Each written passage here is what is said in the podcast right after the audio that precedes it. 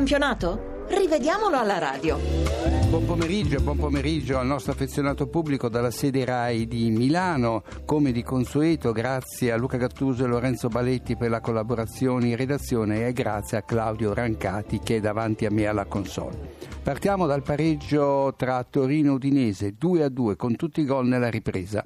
L'Udinese protesta al 35 per un mani di Lukic nell'area del eh, Torino. Dopo un tocco di Zapata da posizione molto ravvicinata, il pallone finisce sul braccio sinistro del giocatore Granata che non ha il tempo di evitare il contratto. L'arbitro Gherzini non interviene, giusto così. A metà ripresa l'Udinese, in vantaggio per 1-0, raddoppia con Perizza che si trova dietro la linea del pallone quando mette dentro un tiro di zappata che sarebbe comunque finito in rete.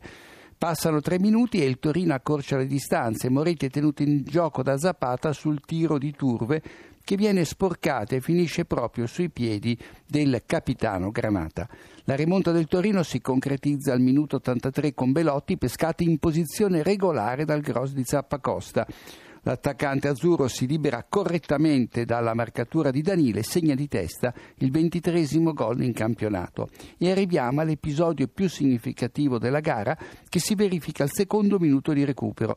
Belotti firma il terzo gol del Torino a gioco fermo, però dopo l'intervento dell'assistente Mondin che segnala un suo fuorigioco. Ma la decisione è errata perché Belotti è tenuto in gioco da Samir sul passaggio di Iljaic e così sfuma la vittoria granata in rimonta. Due episodi sul successo del Crotone a Verona ai danni del Chievo. La squadra calabrese, dopo essere passata in vantaggio con Ferrari, segna ancora con Trotta, ma il giocatore è in fuorigioco e l'arbitro calvarese annulla correttamente il gol. Sul, rovesciamento di fronte Pellissier firma l'1-1. Falcinelli raddoppia per il Crotone all'82esimo, poi si ferisce al ginocchio per festeggiare il gol nel tentativo di saltare il cartellone pubblicitario ed esce addirittura in barella di corsa a Firenze dove la squadra viola ha vinto la terza partita consecutiva e sempre di misura. Il primo episodio al ventiduesimo. Kalinic, lanciato da Badeli, cade nell'area Felzini e reclama un rigore, ma Eralenti mostra solo una leggera trattenuta di Gastaldello alla spalla dell'attaccante viola, per di più fuori area. Fa bene Doveri, l'arbitro Doveri, a lasciar giocare. Al 36 Mirante, pur con i piedi dentro la porta, para un colpo di testa di Astori davanti alla linea bianca. Non è gol. A distanza di due minuti Borca Valero manca il bersaglio di testa da comoda posizione, ma è in fuorigioco e in fuorigioco l'assistente Carbone, un mostro di precisione, pesca successivamente Ilicic e ancora Borca Valero. Dopo la mezz'ora della ripresa, Gastaldello trattiene Babacar fermandone il contropiede a tre quarti campo senza che intervenga l'arbitro. Nel finale, la tecnologia conferma che la punizione di Borca Valero respinta da Miratte non supera la linea di porta. E andiamo alla manita dell'Atalanta sul campo del Genoa. Sul punteggio di 0-0 Freuler finisce a terra nell'area del Genoa ma dopo aver spinto Burdisso che gli era davanti, falli in attacco, non rigore. L'Atalanta, in vantaggio per 1-0 con una splendida rovesciata di Conti, raddoppia al 32 con Gomez sul rigore netto lo sgambetto di Burdisso a Petagna che provoca il tiro dal dischetto.